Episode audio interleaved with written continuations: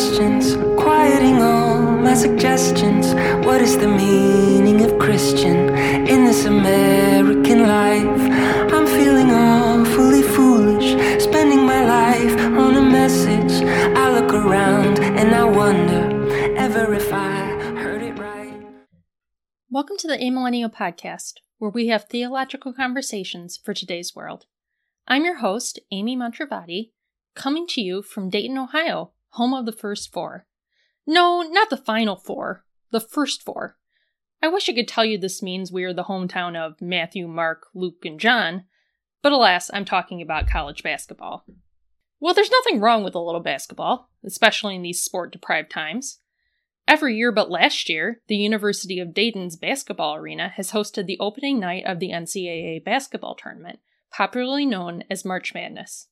We have the nature of the tournament bracket to thank for the first four, because while a standard bracket must increase to the power of two, the NCAA wanted a different number of teams to compete. So we have our standard bracket of 64 teams, or 2 to the power of 6, plus a few extra. Dayton's role as host of these opening games allowed it to also become the host of President Barack Obama and UK Prime Minister David Cameron in 2012 when the American leader decided to introduce his British counterpart to a game of basketball. No word on if Cameron was ever able to teach Obama the rules of cricket. Today's guest, Rachel Denhollander, has her own strong link to the sporting world, but not for anything she achieved in a meet. She has been honored by ESPN and Sports Illustrated for her role in bringing a horrific sexual predator to justice.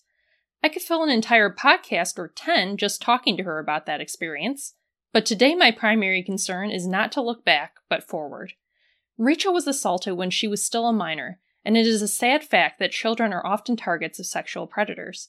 While obtaining accurate statistics in regard to sexual violence is quite difficult, data released by the Centers for Disease Control and Prevention in 2010 indicated that among self identified victims of completed rape, 42.2% of females suffered this violence for the first time before age 18, while a full 27.8% of male victims were raped for the first time before age 10.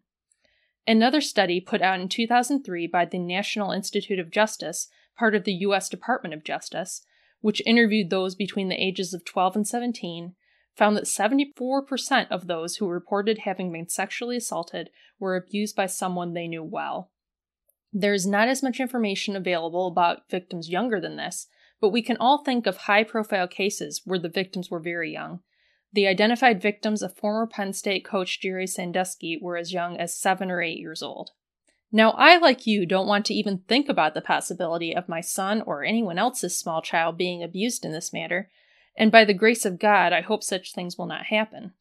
But the fact remains that there are people in the world who not only engage in perverted sexual desires, but also possess the devious nature required to break some of our society's few remaining restraints upon sexual behavior and violate the most vulnerable among us.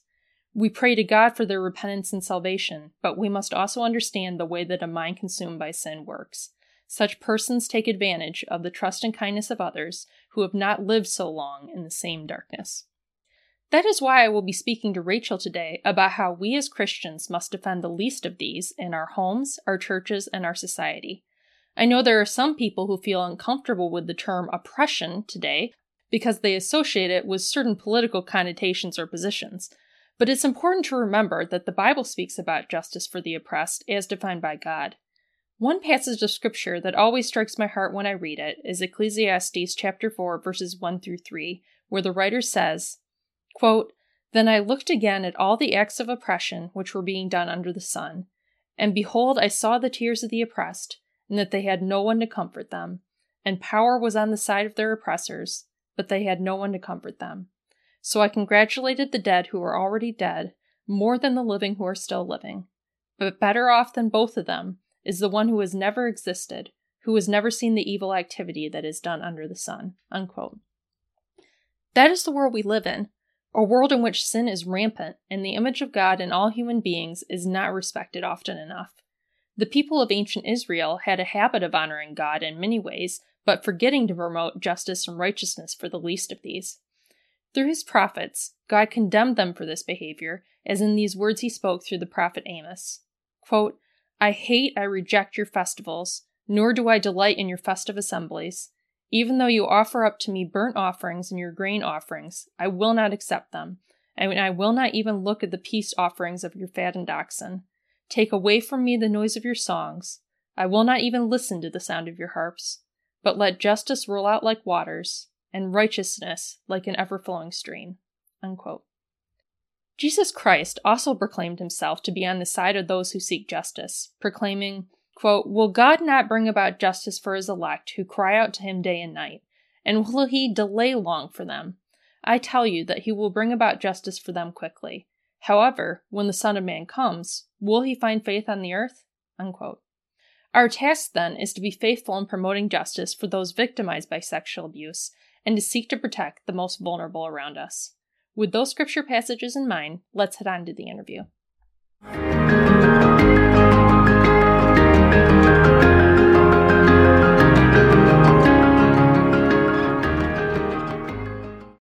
And I'm here with Rachel Denhollander. Rachel was the first person to speak out publicly against the sexual abuses of Larry Nassar, who for many years had been a prominent doctor connected to Michigan State University and treated the USA women's gymnastics team. She used her knowledge of the legal system to help build the case against Nassar, empowering hundreds of other women to come forward and speak about how they had also been abused. Nassar's convictions for sexual crimes have led to an ongoing series of investigations and lawsuits related to Michigan State University, USA Gymnastics, and the U.S. Olympic Committee, as well as contributing to the greater public reckoning about how we deal with such abuses. She continues to be a leading advocate on behalf of sexual abuse victims in society as a whole, and especially in the church. In addition to giving interviews and speaking at conferences, she has worked directly with those victimized by abuse and helped to create resources for individuals and churches to think about how we protect and care for those around us. Along the way, she has partnered with many other experts in the fields of criminal justice and trauma care. Rachel is the mother of four children and is closely supported by her husband Jacob. And among the honors she's received, she was the Sports Illustrated Inspiration of the Year. She was one of the Time 100 Most Influential People, uh, Glamour Women of the Year recipient, a joint recipient of ESPN's Arthur Ashe Courage Award, and she was named Michiganian of the Year by the Detroit News. And her published works include What is a Girl Worth? My Story of Breaking the Silence and Exposing the Truth About Larry Nassar and USA Gymnastics, Discover Your True Worth, which is a devotional series, Becoming a Church That Cares Well for the Abused, to which she was a contributor, and her book for children, How Much is a Little Girl Worth? And she's also appeared in the Netflix documentary Athlete A. You can find her on social media on Twitter at r underscore Denhollander, on Instagram at Rachel Denhollander, and on Facebook official Denhollander. So, Rachel, before we get into the rest of the questions, I wanted to start out with one that was very hard hitting. So, the world knows you as a selfless and honorable advocate on behalf of abuse victims, but is it not true that you have actually been motivated this whole time by something else, namely your desire for Haagen-Dazs non-dairy ice cream? Ice cream. You know, I have to confess, and it's always better to come clean about these things. Mm-hmm. The Haagen-Dazs non-dairy ice cream is at the top, and I mean, it's just there's just not a whole lot else to really fight for in mm-hmm. the world. Well, the time you were gracious to have us over to your home, I believe you actually offered us some of your non-dairy Haagen-Dazs ice cream, which truly Tells was. how special you are, right? It, it did. I felt very special at the time, and uh, even more so when I saw on Twitter you continuing to talk about how special that was to you. So, well, thank you. I, I don't think I actually had any. You know, it seems like when someone offers you something that you know is so special to them, you don't want to take even any of it because, uh, and also I might have a belief that non-dairy ice cream isn't really ice cream, but I know, but we need to win you over to the right side. Yes, well, there's gonna work there on it. Maybe room for persuasion there. Well, we'll see about that. so, switching to a more serious topic, I could talk to you about so many different things today, but I was particularly interested to hear what you had to say about how we discuss sexual abuse with children, particularly becoming a mother myself within the past year. Uh, that was something that was of interest to me. So, just from your experience and in your opinion, when is it appropriate to begin talking to children about sexual matters, particularly sexual abuse? You know, a lot earlier than we think. Really, the concepts that our kids need to be able to recognize and identify and verbalize sexual abuse, those concepts are concepts we start instilling at them right away. Concepts of bodily autonomy, concepts of consent, knowing uh, that if something ever makes them feel uncomfortable or unsafe, or they're asked to keep it a secret, or if they just don't understand it, that there's a safe place to talk to, that they have adults in their life that will listen to them. There are a couple of things my husband and I do and that my parents did that I found incredibly helpful.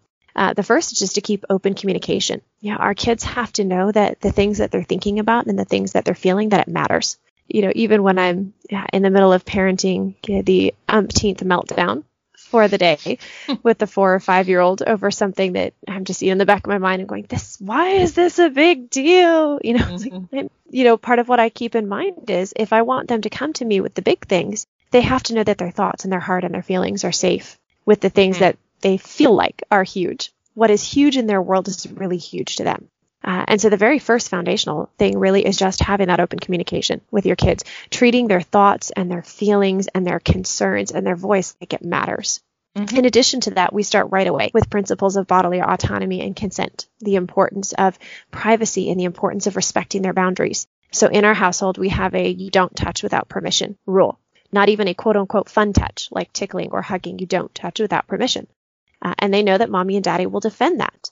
And so that just helps even at the at the youngest age start enforcing the concept that nobody has the right to your body unless you give them permission for it. Uh, we start with concepts of what makes them feel comfortable, what makes them feel safe, uh, the importance of privacy. Uh, so really articulating to them as we're helping them on the potty, as we're changing their diapers, as we're giving them baths when they're little and still need that kind mm-hmm. of help, how important it is that they have privacy when our kids make a request related to their bodies or privacy. Uh, we are we do everything we can to honor that and to verbalize that that should be honored. Um, so just an example of this, I have uh, out of my four children, there was one of them in particular who really still needed help in the bathroom at a certain age, yeah. but they were very self-conscious to have anyone in there at the time. Mm-hmm. And so every time I'd bring them to the bathroom, I'd help get them on the potty, and then I'd say, or my husband or dad or Jacob would say, "Mommy and Daddy are going to leave now, so that you can have some privacy, and you just call us when you're ready." And we would verbalize to them every single time we took them to the bathroom that their privacy mattered and it should be respected. This also meant that it was difficult sometimes to go out on dates or to, or to go somewhere with Jacob because this child of ours was not comfortable with anyone helping them in the bathroom, even a trusted babysitter or a trusted family member. They just weren't comfortable with that. And so we stopped until our child was comfortable having grandma or grandpa or, you know, a trusted aunt help them on the potty. We would articulate to them, you know, mommy and daddy aren't going to go out on a date tonight so that we can make sure we're home and that you're comfortable with the people who are around you. Uh, and so we verbalized to them over and over again how much that mattered. If someone violates their boundaries or their choices or their privacy, we make sure that we defend that right away. Even if it seems like uh, it really shouldn't be that big of a deal. You know, everybody who's a parent has had the mom, he's poking me, mom, he's touching me, you know, mm-hmm. argument in their house where you're like, this, this is not the issue that you're making it out to be. But because their principles of bodily autonomy are so important, we do defend that you know? Mm-hmm. and so those those concepts are concepts that the youngest children can get even as babies that they can internalize and that they can verbalize. Um, and then as they grow the sexuality uh, that their body can have just just our you know our sexual concepts their sexual knowledge grows as they age but it builds off of those same foundations of consent and autonomy and privacy and comfortableness mm-hmm. yeah i think that's really useful because both from statistics I've read and just hearing people share about their own experiences who have been sexually abused as children. Usually it's going to be someone they know and mm-hmm. someone very close, someone who would have their trust in some way or another. So it maybe to us as adults it seems very obvious like well of course you know when someone was touching you in a way that was bad but actually no most of the time it's uh, for kids in particular it could be very mm-hmm. confusing because yeah. uh, they're in this world where when people are dealing with children they're hugging them and take like you said tickling them wrestling yeah. with them all the time and for a child who has no concept of sexual touch it can be maybe in their mind it's a very they don't understand when it's becoming sure. something that's inappropriate so i think that those are some good principles to keep in mind with children. In addition to that, you've already touched on this a bit, but what kind of things do we need to tell our children to help them understand the dangers to which they might be subject? So, the other thing that we do a lot is we're really careful how we talk about their body. We talk about it in a very positive way. We talk about their private areas in a very positive way. And we talk about them as being worthy of respect. You know, these are extra special parts of your body that are that should be respected, that deserve to be respected. And so that crosses into those those concepts of this is why we don't violate your privacy. This is why nobody's allowed to touch without permission, especially these areas, because they are worth extra special respect and they're just for you.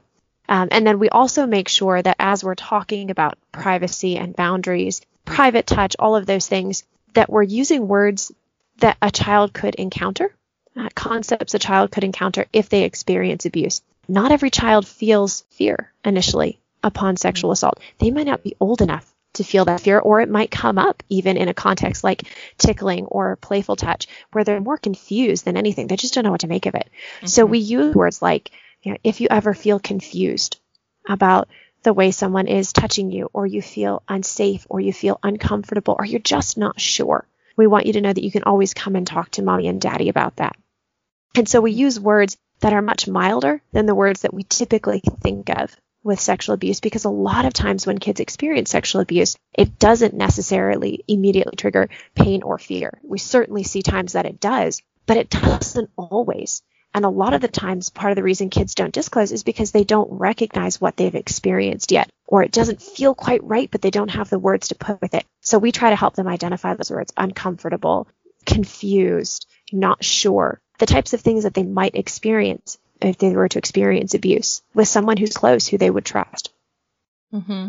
And particularly with very small children, there can be a real instinct that we want to protect them and just not have them have to worry about things, and we don't want to in- introduce them to sexual matters too young. And I think it's certainly true that you don't want to get into certain sexual matters with with a young child, but people who abuse children are going to take advantage of their ignorance, are going to take right. advantage of the fact that they're not entirely sure what's going on. So I think, like you said, that's why it's so important to find a way to, without getting, you know, graphic, to put it in a way that mm-hmm. they can understand. So they'll start to clue in if, or, or at least know enough to say something to you if uh, anything were to happen to them. So turning it around from the perspective of a parent or uh, you know anyone who's talking to a child if a child tells you that someone has touched them inappropriately or made them feel threatened in some way or something was confusing or uncomfortable what should the response look like? Yeah, I think the first thing to know is that you're it's pretty rare actually to get an actual disclosure of abuse from a child because most of the time the child doesn't recognize it or doesn't have the words to put with what they've experienced. Or for children who are living in just horrific abusive situations, their entire perception of normal has been so distorted, they don't know what to call what they're experiencing. They don't know it's something they shouldn't experience. It's their entire reality. So it's actually pretty rare to get a disclosure of abuse. What's more common at times is to see the warning signs of abuse or to hear a partial disclosure. A child will say something that's not quite right or something that you don't quite understand. You know, so and I don't want to see so and so.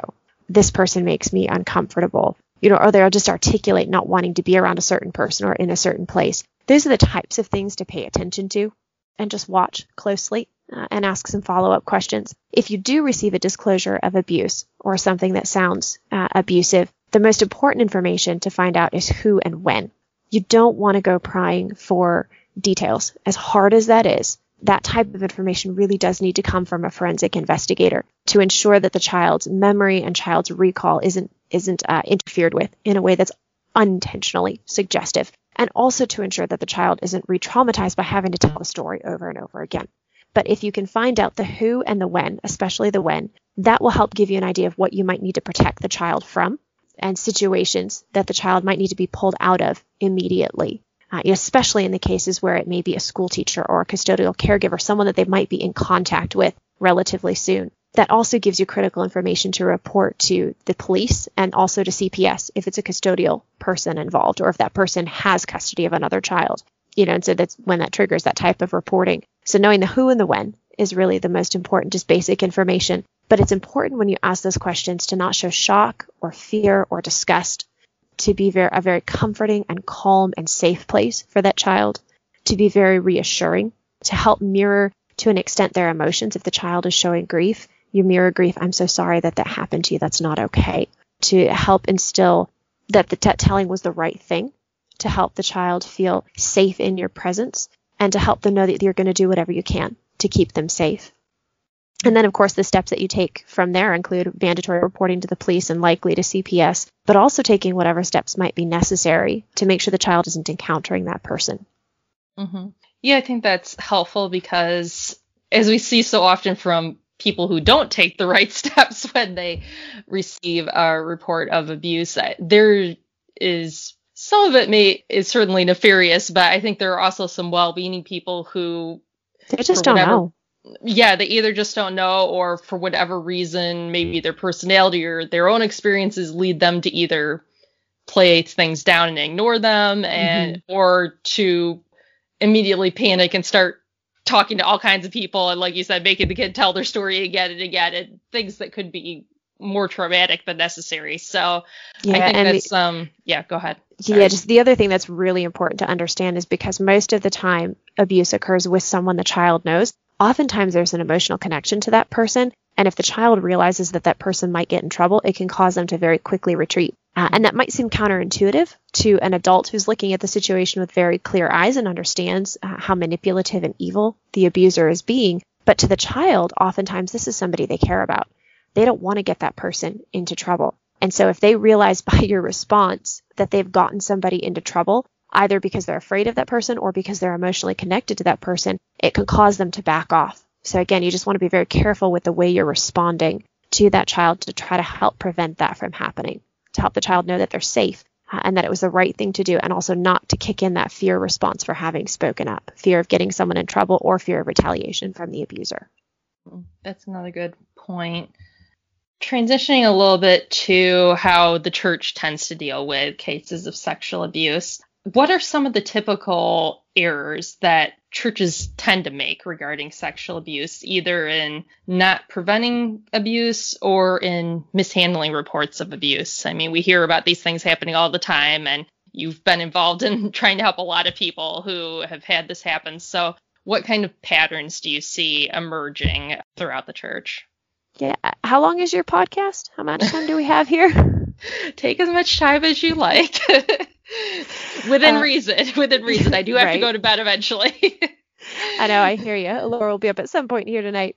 You know, the prevention piece is really interesting because a lot of times when people ask about prevention, they're thinking policy. What kind of policy do I need to have in place for my nursery, for my Sunday school? Uh, and those are those are important. Policy is important, but policy is only as good as the people you have enforcing it. It's only as effective as the culture of your congregation. And a lot of times when people are thinking policy, there's massive gaps in how they're thinking policy. It's really common for churches to look at, you know, what's our church nursery policy? What's our Sunday school policy? It's not so common for them to ask questions right now like, what's our social media policy for our workers in the teen and college group? in a vulnerable population where you you're going to have a lot of ability for private communication if we don't have a policy about that. So there are places we have policy gaps. But the prevention side really is every bit as much about the culture of your church and your church's understanding of abuse for a couple of reasons. One, like I already mentioned, the policy is only as good as the people who enforce it. You can have the best policy in the world, but if your church doesn't understand what that policy means, they don't understand why you have that policy, and there's not internal motivation to follow it, it's very unlikely for the policy to have much effect in the end. It's way too easy to let your guard down, especially in a community like the church, where most of the time there's some sort of emotional bond between the people there. You feel like you know each other. You feel like you're in a safe place. That's the easiest type of place to let policy slip. And so the internal motivation and understanding that comes behind the policy, the culture around the policy, is every bit as important, if not more so, than what you have down on paper. And so that really leads us to the cultural aspect and the relationship to prevention.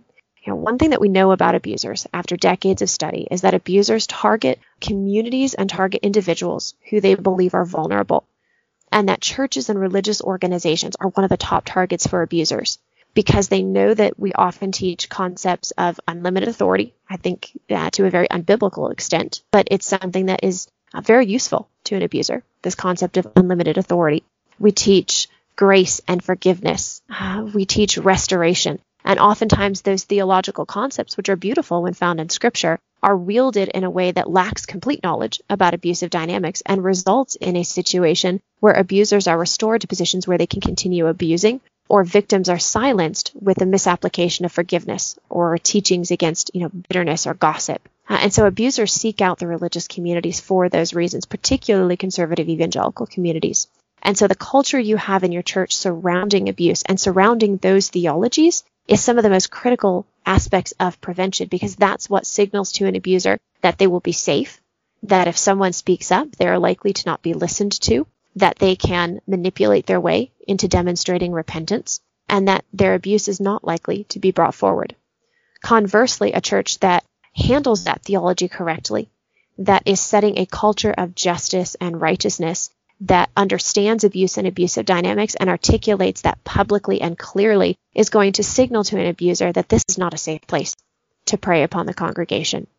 And so that cultural aspect is really key for prevention. It's also key for response because victims are always looking to see where they feel safe. They're looking to see how their pastors and how their fellow congregants understand these concepts. They're looking to see how we talk about victims of abuse in other contexts because they know, oh, that's what they would think about me, or that's how much they would understand about the abusive dynamics in my situation. Uh, and so, if you are hoping to be able to safe place for victims to come forward, to be able to minister to them, to be able to receive disclosure so that you can pursue and fight for justice, the culture that you set in your church and the way you understand those theologies is also key for the response aspect. It really takes both. Mm-hmm. And I think just following up on one comment you made there about even the messages that we send to uh, victims in our church who and every church has victims of sexual abuse in it if it's a church right. of any size and uh, i you know i don't want to name any names but i had an occasion within the past few months on twitter where a major christian leader was talking about the accusations that had been made against brett Kavanaugh when he was a nominee for uh, the Supreme Court, and basically saying it was all a smear campaign. And I understand maybe from a political point of view why people may feel certain way about that from a political point of view. But I tried to look at it as if, you know, well, what if I was a sexual abuse victim and I read that?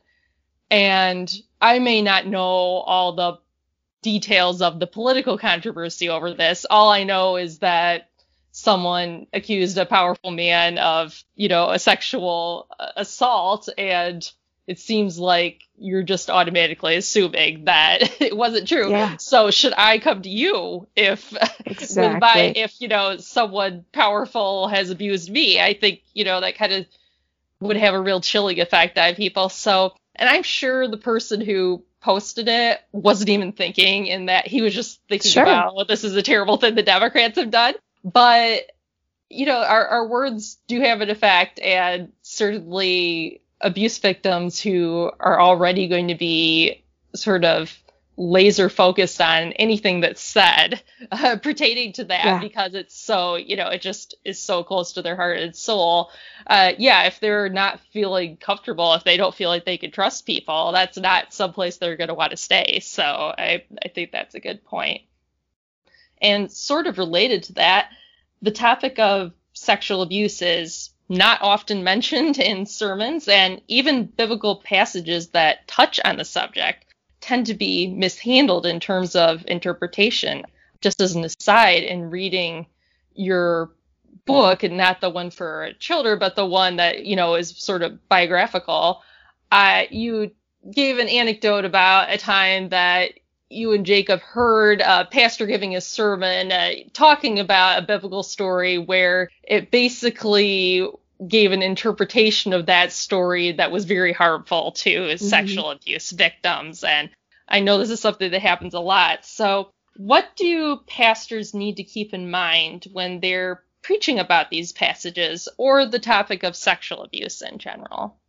Uh, I think there are a couple of things that really need to change with the way we approach scripture. Uh, the first, and really, it's to simply apply our hermeneutic and our exegesis consistently across the board. You know, we always hear, well, let scripture interpret scripture, let scripture interpret scripture, and the importance of taking the full counsel of scripture when we're interpreting a passage. We talk all the time about the importance of being very accurate and precise with the exegesis, making sure we understand the context and the culture and the words that are being used and the different ways they can be interpreted. Not because culture determines truth, but because it informs our understanding of what's taking place in that passage. And unfortunately, we often don't see that type of care when it comes to passages directed at women and passages directed at sexual assault. And, and oftentimes, even in the way that we wield those theological concepts against abuse victims. The dichotomy that's often presented between forgiveness and justice is an excellent example of this. Oftentimes, uh, sexual abuse victims, particularly those that may be struggling with deep anger or deep grief at what they have been through, their response to them is just a blanket command to not be angry, to not be bitter, to forgive, victims that pursue justice in the civil or criminal courts, it's not uncommon for them to be told that they're being vindictive or unforgiving. And we pit those concepts of forgiveness and justice against each other as if they're dichotomous, when in fact both are found in the character and the person of Christ. Both are found as integral components of the gospel. Both are found in the nature of God. We're not taking a fully orbed approach to justice and forgiveness. We're not allowing scripture to interpret scripture in how we teach forgiveness and in how we handle the concepts of justice. Um, you can see this kind of just very sloppy exegesis when it comes to some of the Old Testament passages on what it means to, for example, be a biblical witness. You know, we always hear this, this just very flippant, well, only on the testimony of two witnesses can we, mm. uh, you know, can we have a, a conviction. And the first thing that that really misses is that there is a principle behind that scripture. It was never intended to be a literal, the courts can't do anything ever unless there are two people who see it. And we can tell that when we look at how the Old Testament passages talk about even the Hebraic courts. You know, for example, if a man is chopping wood and hasn't properly secured his axe handle and the axe handle flies off and it hits his neighbor in the head, there are very, very specific prescriptions for what's to be done in that case but you're allowed to take the identity of the axe handle as one of your witnesses. You don't literally have to have two neighbors who saw the axe handle fly off and strike the third person in the head. So you can tell that some of those passages are giving principles for justice. It's the idea that, hey, you've got to look at the evidence. You don't take an accusation without any evidence. You have to have witnesses. But scripture actually defines witnesses not just as somebody who's seen it, but as somebody who has come to know of the facts. So if we are going to let scripture interpret scripture, it would give us a much better and richer understanding of what that passage was intended to mean and how it's applied. But oftentimes we don't take that level of care uh, when it comes to the biblical passages on justice, especially as relates to sexual assault. And I do think it's interesting to note that as by and large with sexual assault, I don't think we would have a problem in our churches if the pastor walks in, for example, on a deacon holding a gun having just shot a congregant, hypothetical scenario we're not going to say, hey, you can't hold that deacon accountable because you didn't have two people who saw him shoot the congregant. Mm-hmm. You know, mm-hmm. mm-hmm. we know better. And yet, in the Southern Baptist Convention and in many other denominations, witnesses who have come forward with allegations of sexual abuse who have prior disclosures, who have people who have come to know, who fit the biblical definition of a witness, who have some of the types of evidence that we would look for trauma symptoms, neurologic damage. Those things are not understood to be a witness or evidence in Scripture because we're just flat out sloppy with how we handle Scripture and we handle it very inconsistently when it comes to sexual abuse versus other activities. That level of sloppiness is incredibly damaging because it not only misrepresents the character and nature of God and misrepresents Scripture, but it also does incredible damage to God's children and it allows predators to remain in positions where they can continue abusing and preying on God's children. Yeah, and you mentioned the Old Testament in particular, uh, as I get older and go back and read so many of these stories again and again, I, I've been recently reading some through Genesis again, and it's just amazing how many times there are issues or occasions where basically a woman is put in sexual jeopardy uh, mm-hmm. for whatever selfish reason of the man. If you have either um, when Lot offers up his daughters to the yeah. men of Sodom, or the many times that uh, Abraham and Isaac always say that their wife is their sister because they don't want anything bad to happen. they don't want to deal with it. They don't seem to care what happens to their wives, you know.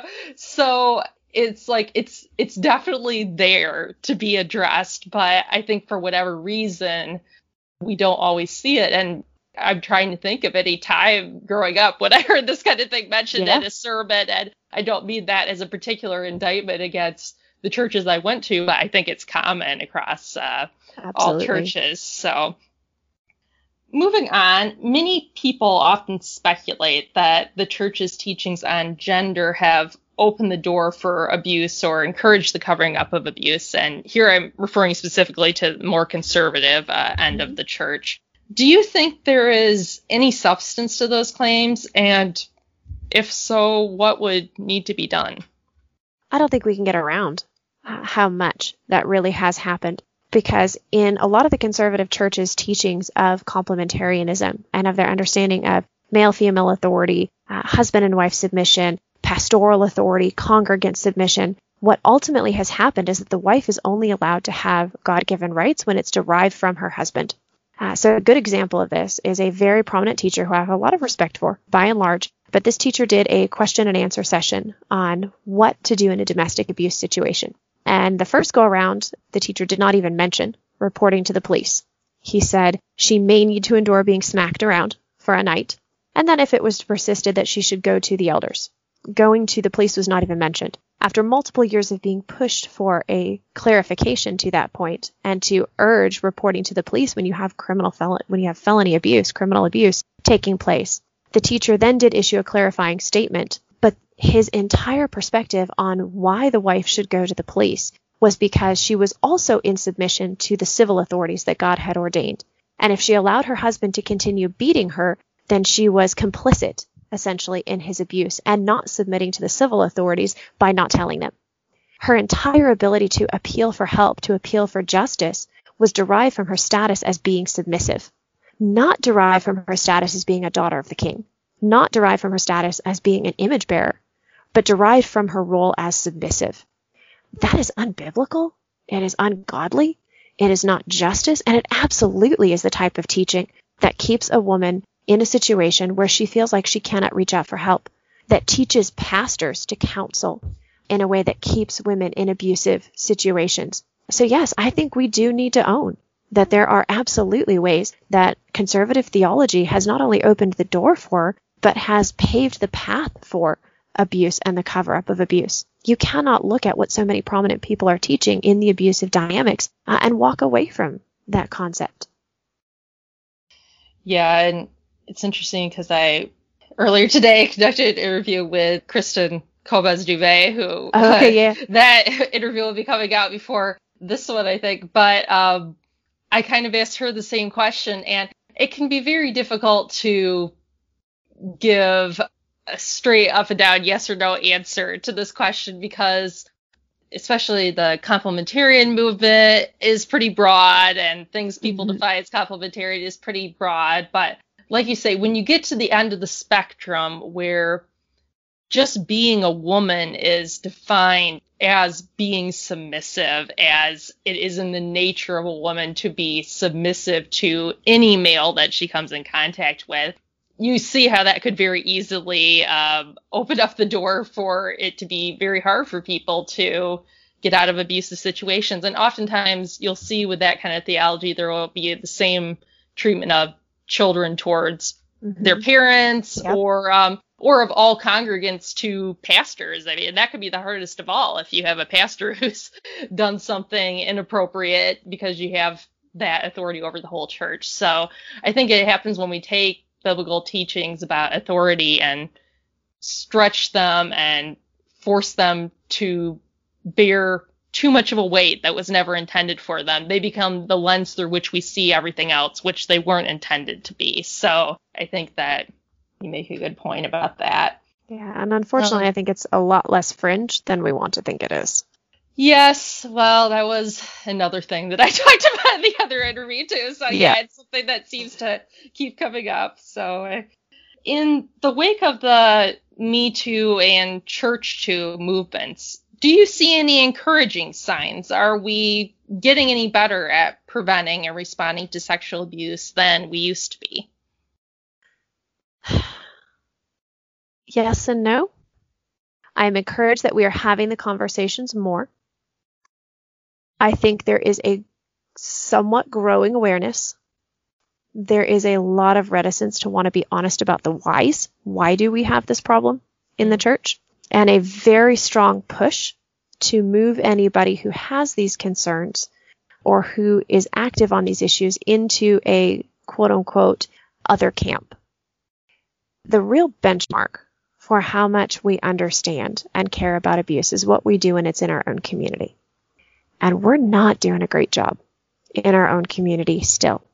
Know, when I first actually were at the at the three year anniversary, just two days after the three year anniversary uh, of when I came forward about Larry. So it is three years to the day, I believe, that the Christianity Today article about sovereign grace churches came out. In that article, I said if I had been abused by someone in the Sovereign Grace Network and my abuse had been mishandled by CJ Mahaney or another elder in the Sovereign Grace churches, I wouldn't be being reviled right now as a hero for preaching the gospel.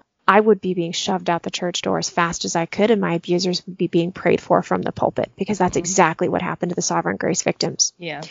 That's what I said in my interview with Christianity Today, and the backlash was so swift and so fast. It's exactly what everybody did.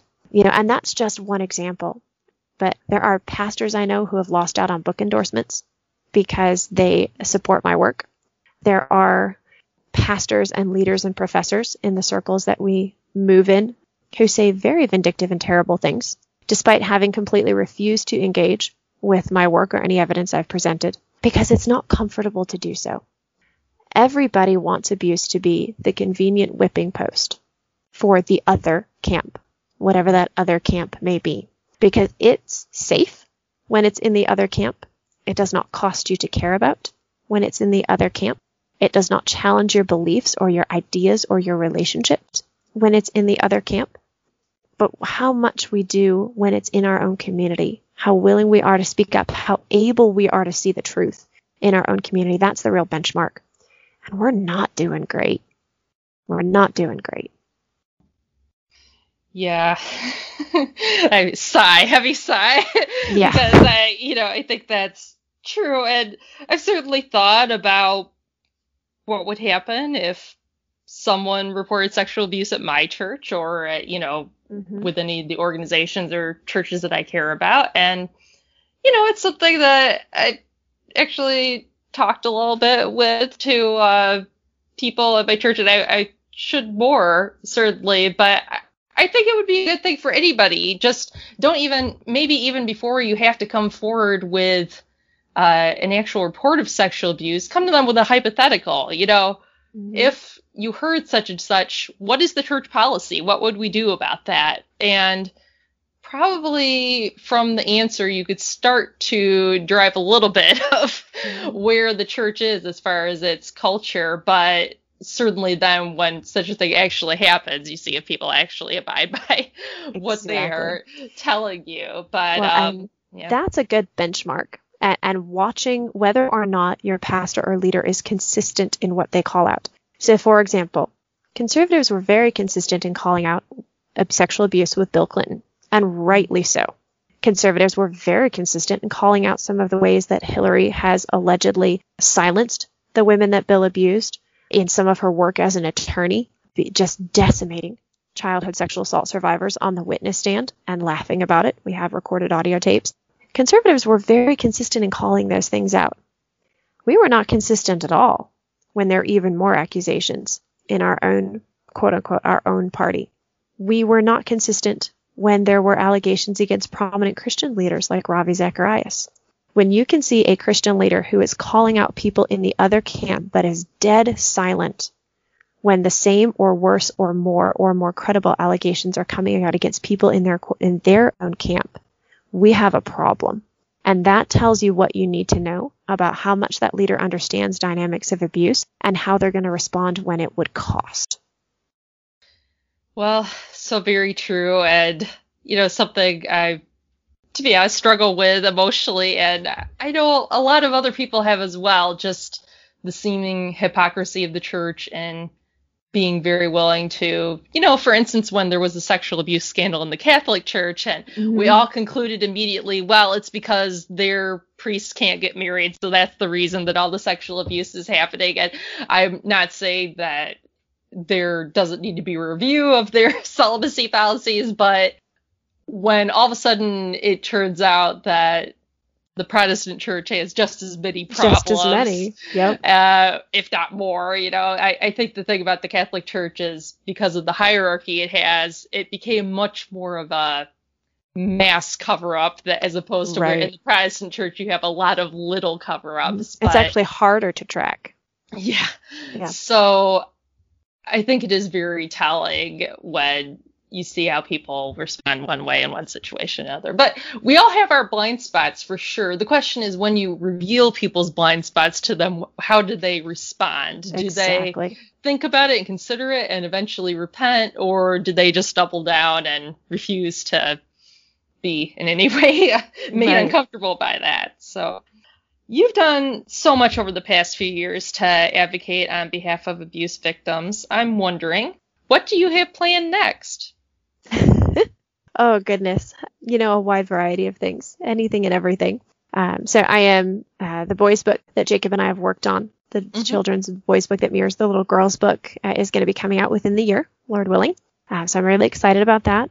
I'm also, working... also very excited to get that for my son. Yes. We, we have the girls book, but I, I think it'll be especially meaningful for him to have the boys book yes, as well. So absolutely, yeah. yeah, we'll totally send you a copy.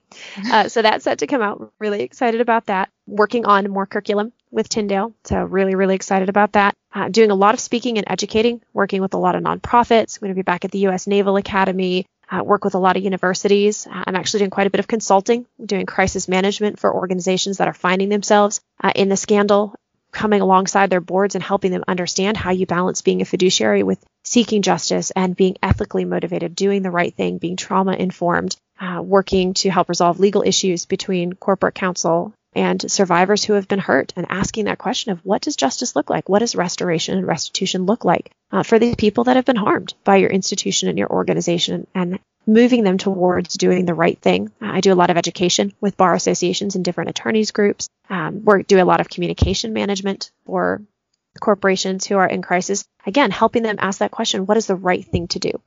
Uh, you know, what what do we need to own? What do we need to acknowledge? And really starting as much as possible to begin motivating uh, institutions to ask the ethical questions uh, and to do what is right first and foremost. So, doing a lot of corporate consulting, doing a lot of education, uh, still working with writing, still doing a lot of volunteer work uh, with various denominations and churches, and then walking alongside several survivors who are uh, who are very dear to us. I think it's important to have all of those dynamics. Uh, I'm also working on some legislation, doing some legislative work, and so I'm, I'm really blessed to be able to take a very fully orbed approach to dealing with issues of abuse and to be able to speak into a lot of different situations at a lot of different levels, but also to have people who are very dear to me who are privileged to walk alongside. Uh, and then, of course, there's, you know, homeschooling our four kids and married to my wonderful husband and, you know, normal life too. Yeah. Well, sometimes I think about all the things you do, Rachael, and I say to myself, I could never do all the things that she does. but I couldn't by myself either. It's occurred to me now as I'm listening to you maybe it's been that ice cream that's been powering you all along. And if it I just got myself formula. some of that ice cream, then maybe I'd be able to be, you know, running a million miles an hour too. So thank you for that revelation. And uh, but seriously, uh, I would encourage all listeners just be in prayer for you because you do a lot of great work and it's very challenging work. But uh, I'm just so grateful to have you and Jacob and the many other people you partner with working on these important issues for the church. And thank you for coming on to uh, just answer some questions, and hopefully it will help a lot of people to think about these issues. Yeah, absolutely. My pleasure. Thanks for having me. I need to know there is justice, that it will roll in abundance, and that you're building a city where we arrive as immigrants,